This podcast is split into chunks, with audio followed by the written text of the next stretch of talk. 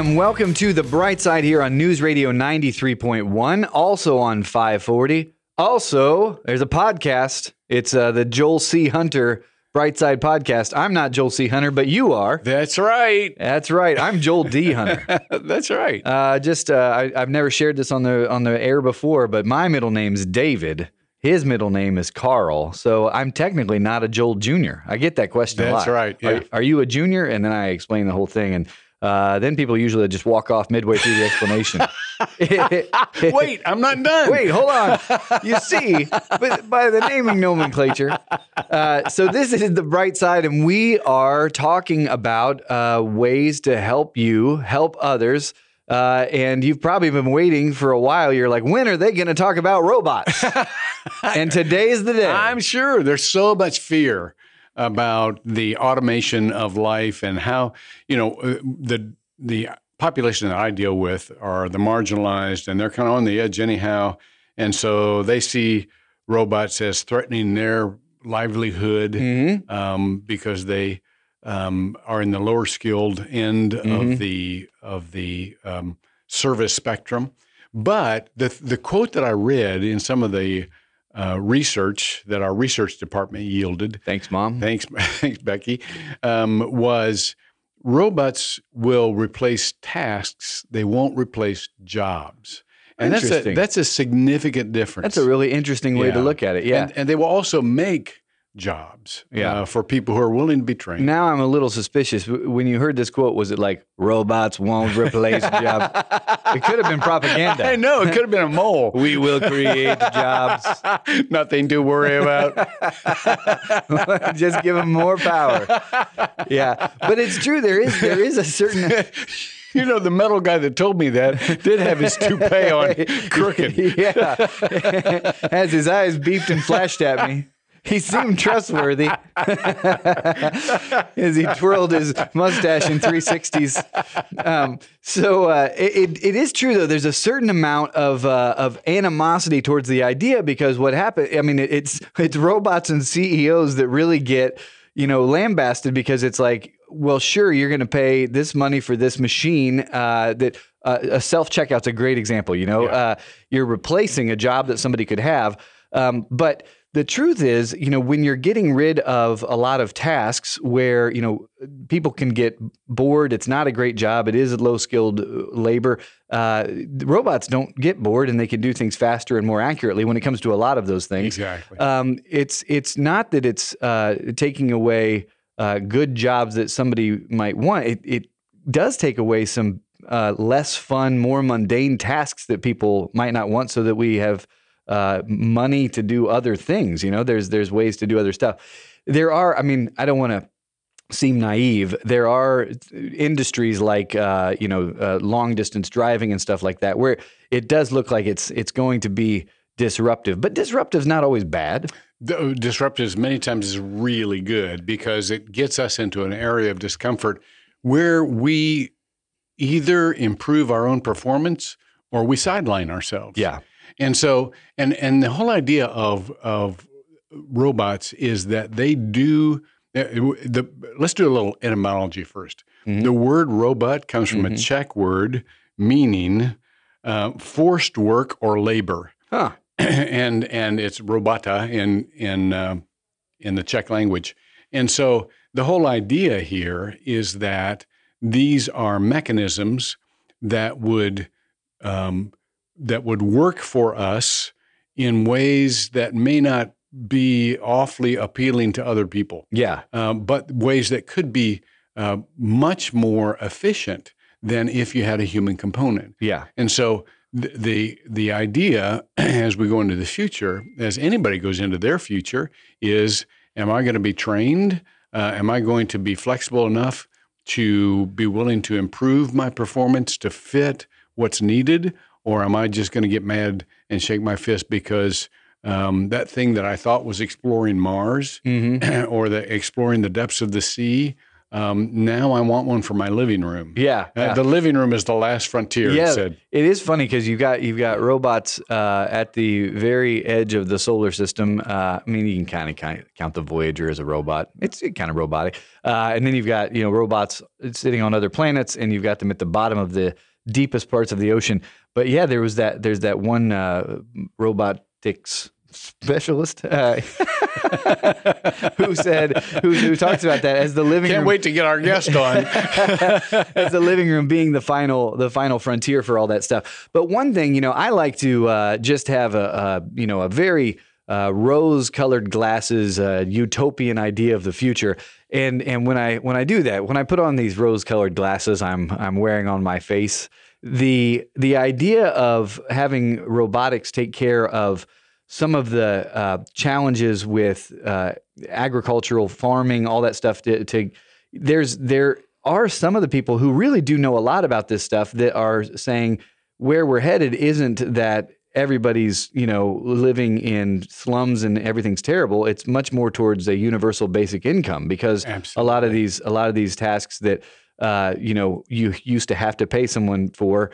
Uh, there, there are uh, robots that are able to do that thing, you know, and it already has helped a lot with, I mean, a lot of this is genetics and stuff, but with farming, I mean, we get so much more food out of the same acreage of farmland, uh, and stuff like, uh, you know, robotics, it, it really will, uh, that with the harvesting of all that stuff, it really will make a difference. Well, that's what, that's what, again, some of the research uh, shows that this will be much like the Industrial Revolution, where it looked like it was going to ruin the way of life. Mm-hmm. But what it did was increase the prosperity uh, all over the world, that, so that poverty was reduced um, and has been reduced to a greater extent over the past five decades than over the previous fifty decades. Huh. And so all of these things we're afraid of, mm-hmm. some of them will be remarkable. For example, uh, when it comes to um, robots in medicine, Um, um, we're going to we're going to be looking for uh, a different kind of um, pharmaco- pharmacological help, in that they will be precise in their medical um, uh, distribution yeah. and dispensa- dispensing, um, so that people don't have to wait in long lines, and you won't see what happened in the, It's a Great Life with George Bailey, with the with the pharmacy guy who got drunk and then beat him upside the head because he almost poisoned oh, somebody. Oh, yeah. Oh, It's a Wonderful yeah. Life. Yeah, yeah when exactly. He, when he's like, don't box my ear again. Yeah, I remember yeah. seeing that as a kid and being like, ah, this is rough. I know. I know. So it'd be much more precise. Nanotechnology, um, which will do things. Now, in, what is nanotechnology? Na- nani- nanotechnology are, nano is is is... incremental or small. Mm-hmm. Um, and so we will be able to have robots implanted into our bloodstream to fight diseases uh, that just the general medication, um, identify and fight diseases that just the general me- medication was inadequate to do. Yeah. Um, and it, w- it will isolate and target um, just the bad cells instead of the good cells along with it. Um, and so And so there's just a and and and in diagnostic uh, um, um, um, purposes uh, will be much more accurate in its reading of what's going on inside. So just those things. If you and if you get mm-hmm. one of the interesting things, if you get enough of those nano machines implanted, you can do that whole T one thousand liquid metal thing. And I, awesome. I, for one, look forward to the day. Uh, where, I know. Remember that guy when he's like, have you seen this boy? He was, that, was a, that, was yeah. a, that was a great movie. That you know what's amazing is that movie was in, I think, ninety-one, ninety-two. I mean, it was it was a long time ago. It still holds up pretty well. I mean, I, it was. I know. It really, it really, it really turned well, the page. Well, the first drawing of a robot was by Da Vinci. Oh, of course. Uh, I, I mean. What didn't Da Vinci do I first? I know. Yeah, which makes it all the more difficult to understand how it's possible that Walter Isaacson could write a book that's so boring about about Da Vinci. It's almost it's almost an incre- it's incredible. Sorry, that that Walter, was... but you got you got to pick up your game here. um, so uh, yeah, it's come a long way uh, since the sixteen hundreds, and uh, and so we are going to talk today with somebody who actually knows about this, unlike us, where we're like another. We've just been treading water. Another thing. You ever see that Terminator? What a movie. Uh, so we're going to be talking when we come back from our break with Michael Walker, who is uh, the technology director for Community Resource Network, uh, and pretty much just a robot expert. I mean, the guy's been into it for his whole life, I and know, uh, this and is cool. Knows a lot more about it than uh, than we do. Uh, but that's understating it. So when we come back, we'll be here with someone who knows what they're talking about.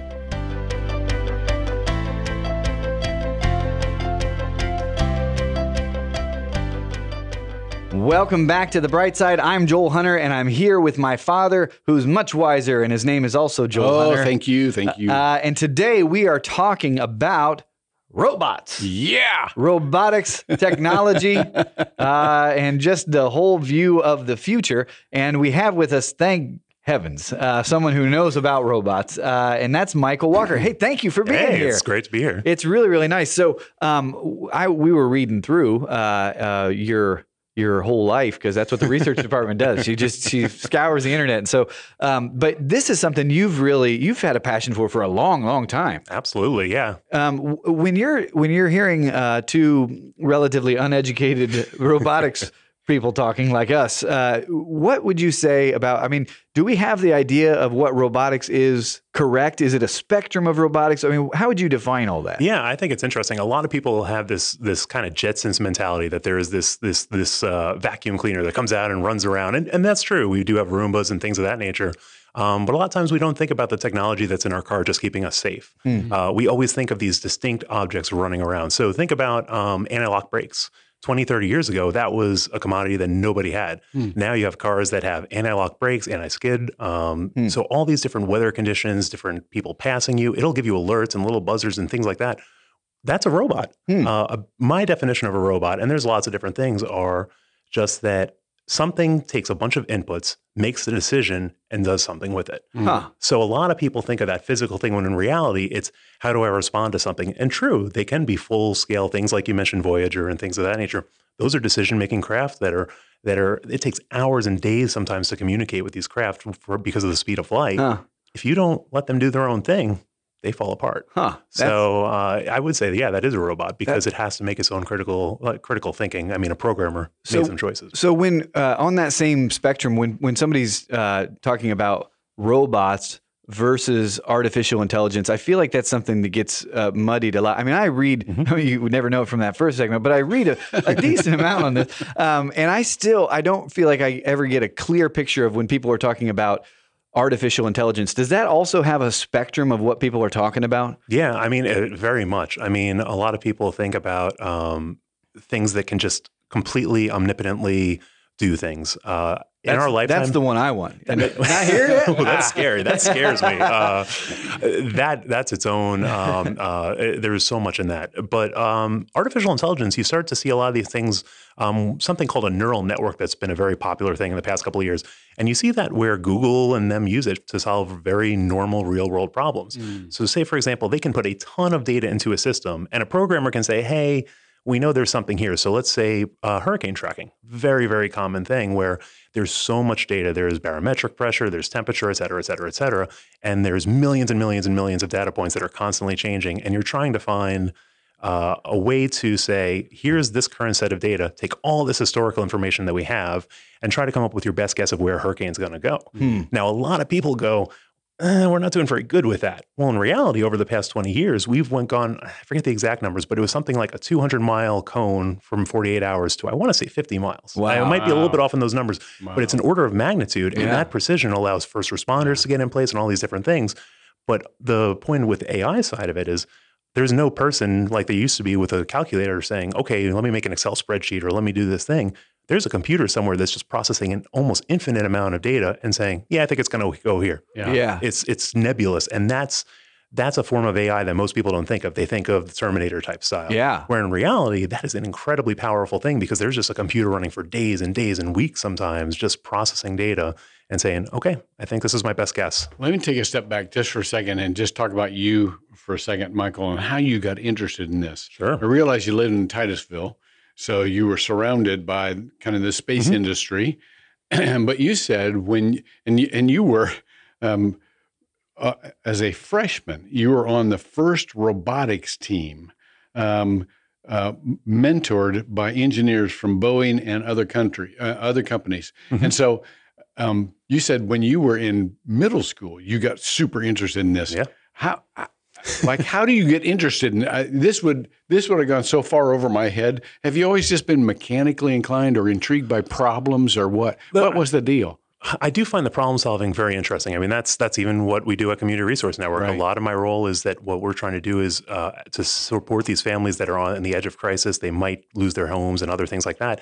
How do we provide tools that can empower them, help them to to minimize the chances of that occurring? Right. Um, so yeah, there's definitely that problem solving aspect. But the funny part is for me, uh, I actually got into it because I used to flip through NASA T V to see what was going on at the Space Center. And all of a sudden one day I saw these five foot, six foot tall robots driving around with high school kids behind the wheel. And I was like, well, that's weird. They were sitting in a corner with joysticks and here they were throwing basketballs up into a hoop. And I was like, this is fascinating. Wait, wait, the robots or the kids? The robots. Wow. So the they were power. They were being controlled by humans and stuff like that. Um, and they were playing three versus three. And these kids were actually building these robots in tandem with engineers and other professionals because, uh, and you know, five foot, six foot tall, one hundred fifty pound robots. Um, and that's what I I'm still involved with that organization wow. to this day. Let's let's go there. Let's let's talk about um, ways that kids can still get involved in, in the whole.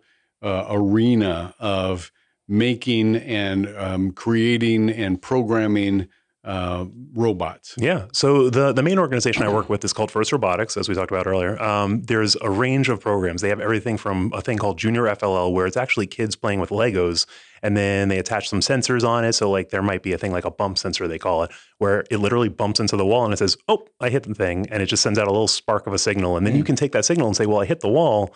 Okay, I probably should start backing my wheels up and turn the other way and go there. Hmm. So you're talking about nine, ten-year-old kids that are actually making these little robots that are going around on a table and solving problems. And every year they come up with a new problem that these kids can do. And uh, and they kind of pair with like a science fair type of thing where they get to do a research experiment and learn about, you know, various um, aspects of, you know, uh, how uh, weather patterns are shifting and various things of that nature. Um, and then in the upper echelon, they kind of have these high school teams in this thing called FIRST Robotics Competition, where they're actually building those six foot tall, one hundred fifty pound robots.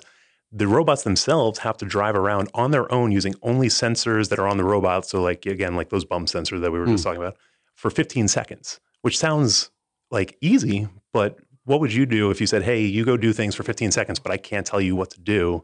Um, and these kids are making things that will, you know, have arms that grab out and they grab a target and they pick things up and they start throwing balls or whatever Sheesh. The competition is that year. And they're building these in six weeks. I like how smart Michael is that he's like, it sounds easy. I was like, no, no that, I know it's really hard. It sounds easy. So is this like a, a physical location? Like say I'm listening to this. Yeah. I'm a dad. I have a nine-year-old. All of this is true so far. Uh, and and then I want to figure out, you know, how how to get him involved. Is it is it like a website that you go? How do you get yeah, involved? I mean, in? There's a lot of information on their main site, which is first inspires dot org. Um, First Inspires? first inspires dot org. Okay. So um, they, uh, like I said, they have a range of programs based on the different ages.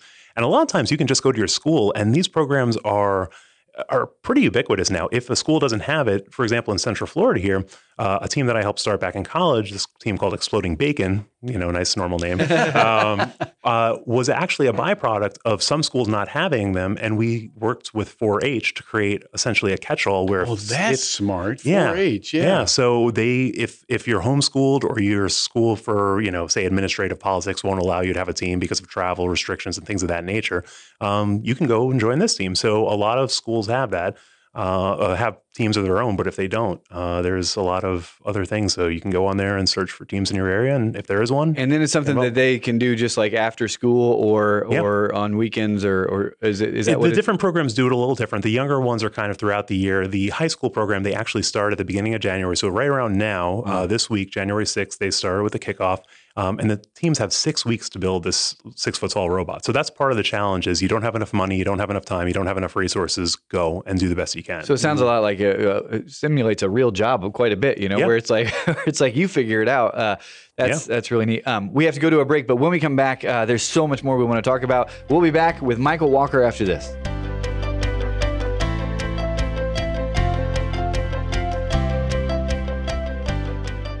Welcome back to The Bright Side on ninety-three point one and also five forty. I am Joel Hunter, and I'm here with Joel Hunter, Senior.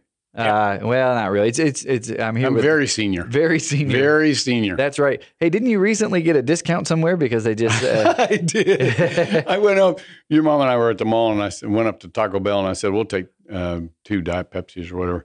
And uh, and the girl came to the counter and she said, "That'll be a dollar seven." And I said, "Where can you get two Diet Cokes for a dollar seven?" She said, "Oh, I gave you both the senior discount." And then she gave us these little cups. And she said, and she said, um, and you, and these are refillable. So you can, and she talked real slow, like oh, we man. wouldn't understand That's her. So great. It is so, it was so cute. That's really funny. There, there is a, a, a generational, uh, it's funny because like there's, there's the millennial generation dealing with, you know, uh, people who are in the boomer generation.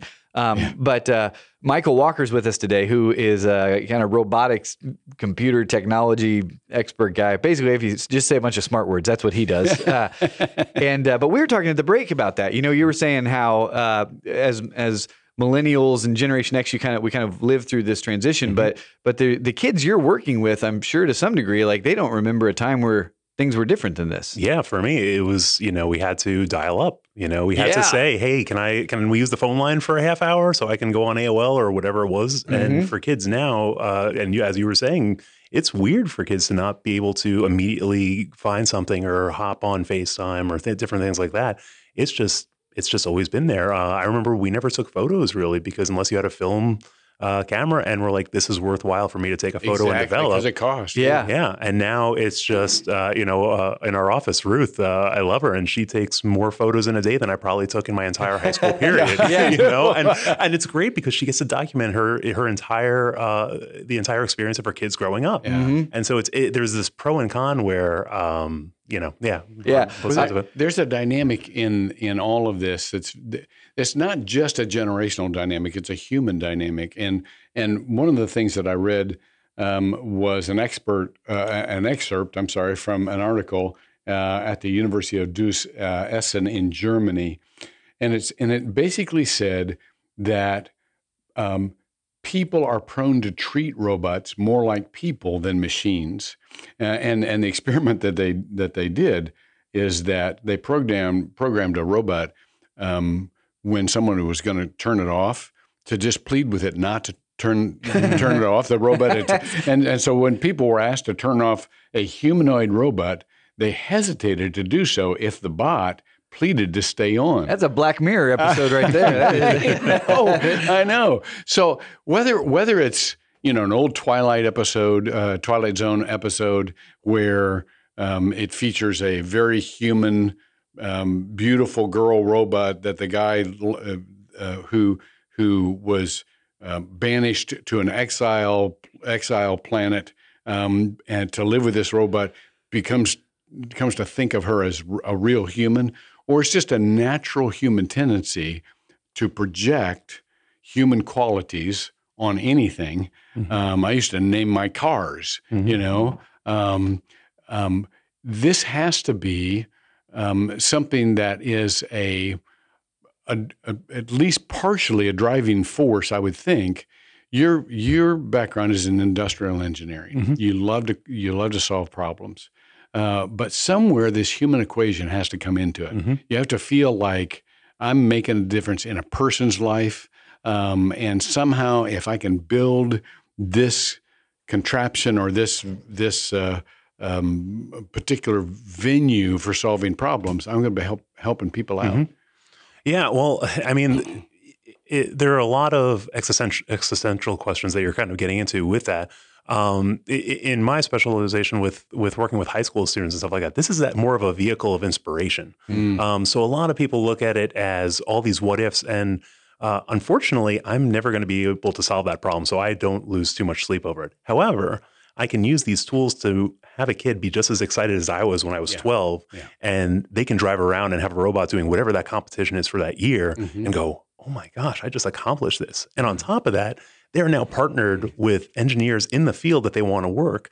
Last year, there was eighty million dollars in college scholarships, much of which didn't go out for these students. So wow, if you think really? about, yeah, it's oh incredible. Goodness. They had, you know, over two hundred uh, of the Fortune five hundred companies are actually sponsoring either teams or events in this. So there's, this incredible partnership where, um, you know, I, I played football as a freshman. I was terrible, um, which is why I went to robotics. Um, but uh, most people that want to be in in some sort of athletic sport are unfortunately going to get injured or just not be good enough. Mm-hmm. Whereas if you go into what, you know, we kind of joke about this being a sport of the mind, you go into this and you learn how to solder, you learn how to do basic programming, you learn how to do this. And then you go to college, A, you have a leg up on people in terms of just background knowledge.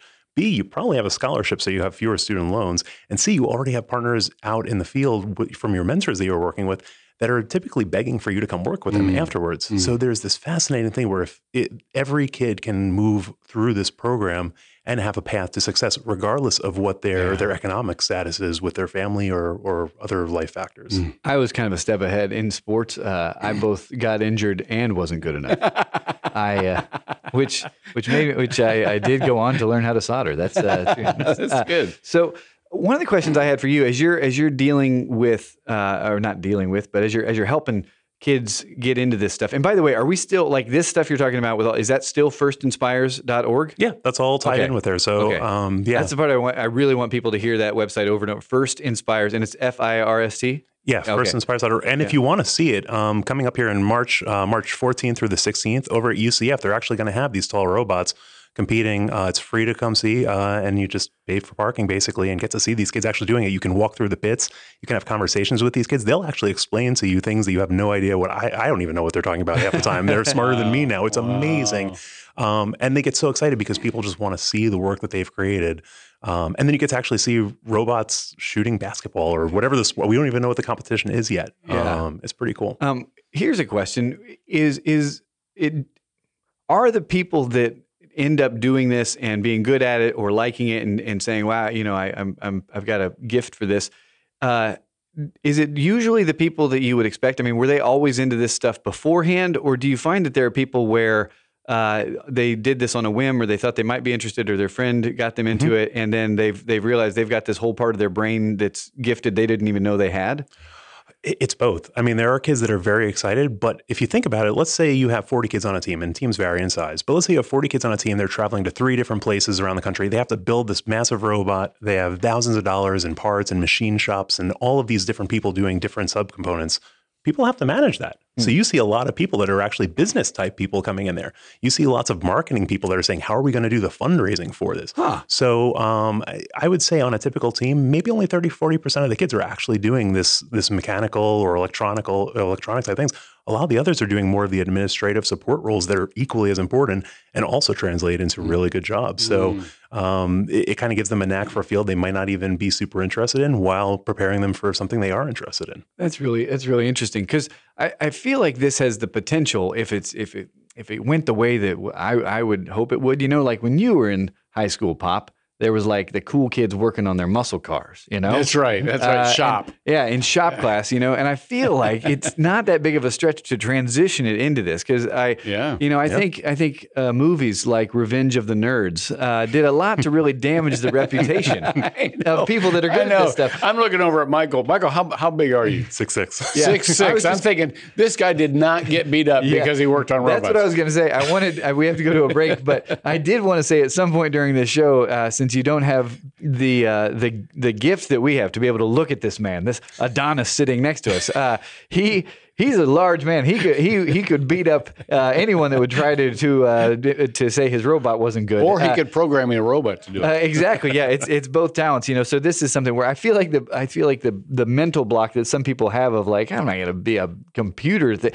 It's it's really not what it was before, because the you know it's I feel like it's the new muscle car. I mean, like it's something it is, where it is, yeah. uh, it's it's more it's more useful, because one thing you're not going to do is is go work on the engine of your car that's controlled by eight hundred computers now. Uh, No. Pop and I tried to tried to jump start a car the other day. We could, literally couldn't find the battery. We sat there. This is all so embarrassing. And I said, I was like, well, let's, let's never speak of this again. Uh, all right, we have to go to a break. When we come back, we'll have more with Michael Walker.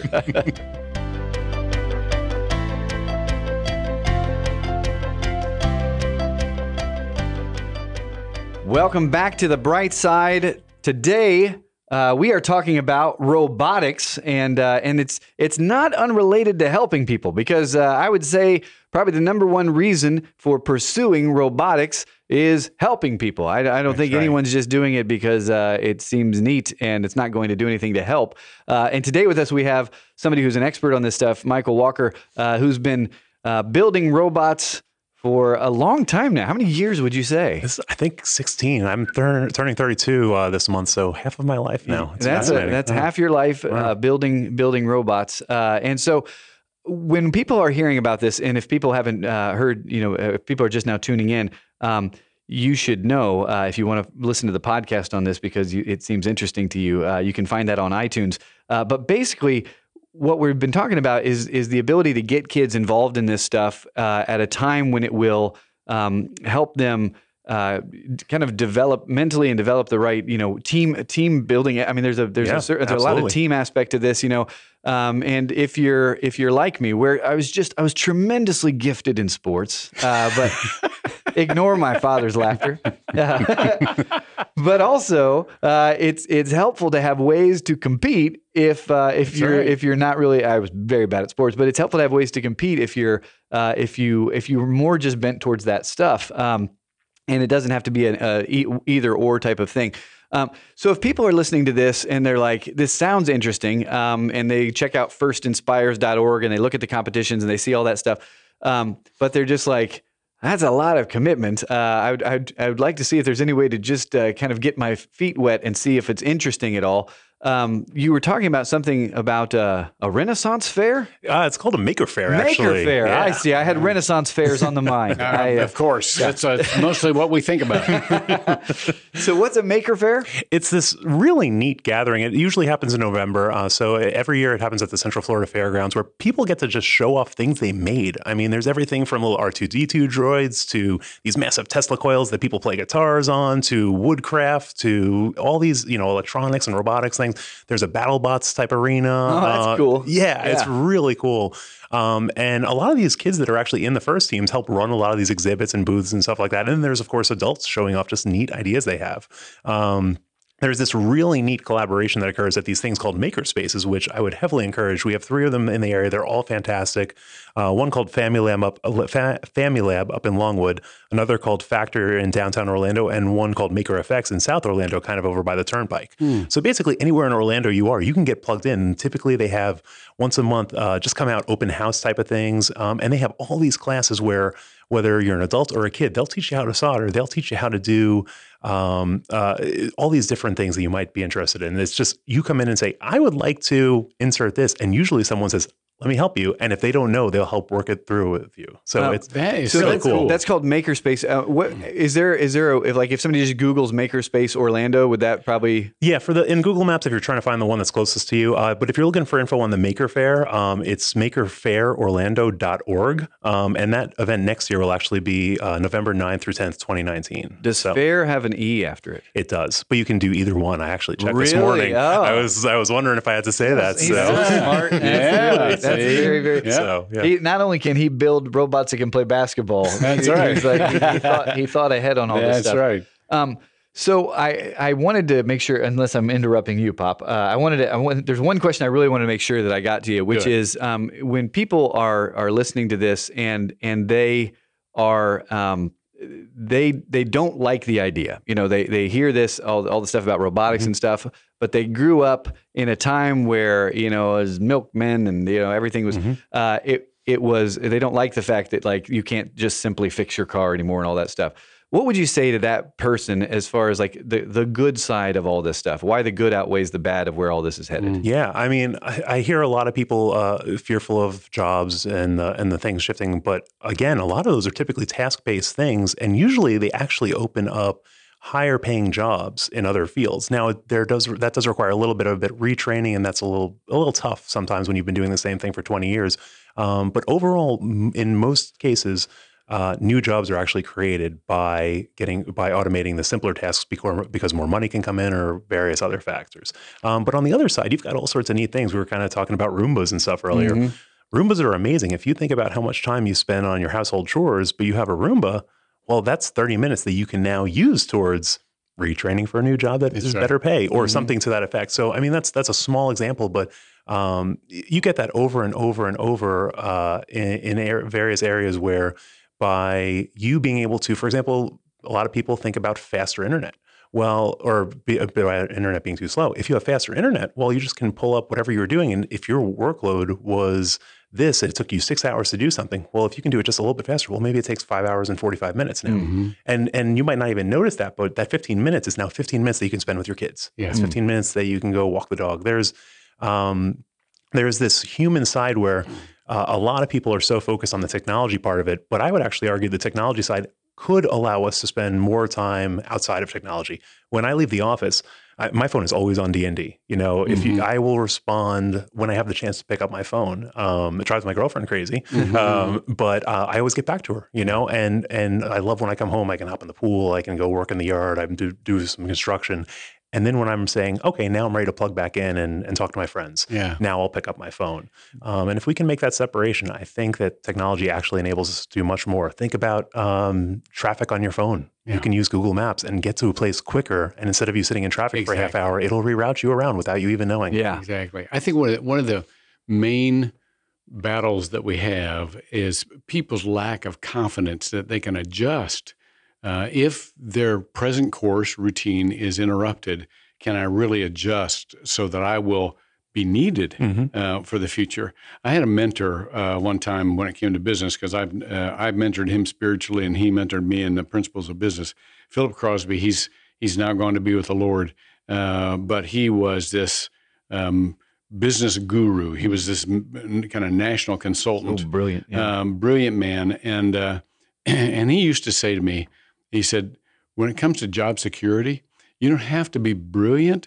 All you have to be is useful and reliable. Mm-hmm. He said, if you're useful and reliable, you will always have a job mm. because every employee wants, you can train anybody mm-hmm. for anything, but what they look for is somebody who says, you can depend on me and I will do you good. Mm-hmm. Um, and so, and so I think that the, the fears that we have for Uh, the robots taking all of our jobs are are way overblown if we are simply um, willing to adapt to what's really needed. And and if we're the kind of people that people want to have around, uh, they'll they'll find ways to keep us uh, included in the company. And you definitely can never fill in for like a teacher. You know, yeah. someone that can have that personal relationship. And this is something we talk yeah. about in the office all the time. Relationship Absolutely. Is the key to everything. That's correct. Technology, robots, anything in that realm is never going to replace a relationship. That's right. If anything, again, I think it can enable the cha- the ability to have more relationships. I the do fact too. That I can talk to my friends in Ukraine by clicking two buttons and it's an instant thing and I don't have to pay a dime. Yep. That's amazing. You know, ten years ago, you would have to pay a dollar a minute to yeah. make a phone call. Remember, um, phone, remember phone cards? Yeah. yeah I mean, that's Absolutely. That's right. Yeah. Absolutely. So I, I think that... Uh, it's a double-edged sword. We have to make the choice to put our phones down, but by picking it up, sometimes it helps. Yeah. yeah. I really, I mean, I like what you're saying because the, the idea of there's, there's a personal responsibility mm-hmm. to absolutely any decision. I mean, whether it's new technology or what you're going to do with, you know, your, your day period, uh, it's, uh, the idea that there, we're on this inexorable path towards complete and total automation. And, you know, what are we going to do about that? Uh, but then you say something to, that's very simple, but really profound. It's it's your phone in your pocket. You know, you're the one deciding, you know, what you're doing with that. Mm-hmm. And it's not something where, you know, people have to be addicted to these things. And uh, and so because it, it ultimately should be used to foster and improve relationships, you Absolutely. Know, rather than uh, rather than make it uh, harder. So uh, it's really nice that you were here. Oh, Thank you, Michael. This, Thank you for having me here, buddy. This was fascinating. Yeah. It was one of my favorite episodes because it was so very interesting. Um, if you're looking uh, to use some technology, there's this thing called the internet. And uh, on there, there's a browser. You type in simple dot help. And if you go to that, it'll uh, you can sign up to get an email. Once a week, it'll tell us what to do for that day to help people out. Uh, and it's a good thing. We hope you join us doing that. And uh, Pop, this has been fun. Been a pleasure. I hope you all have a wonderful night. We'll see you next time on The Bright Side.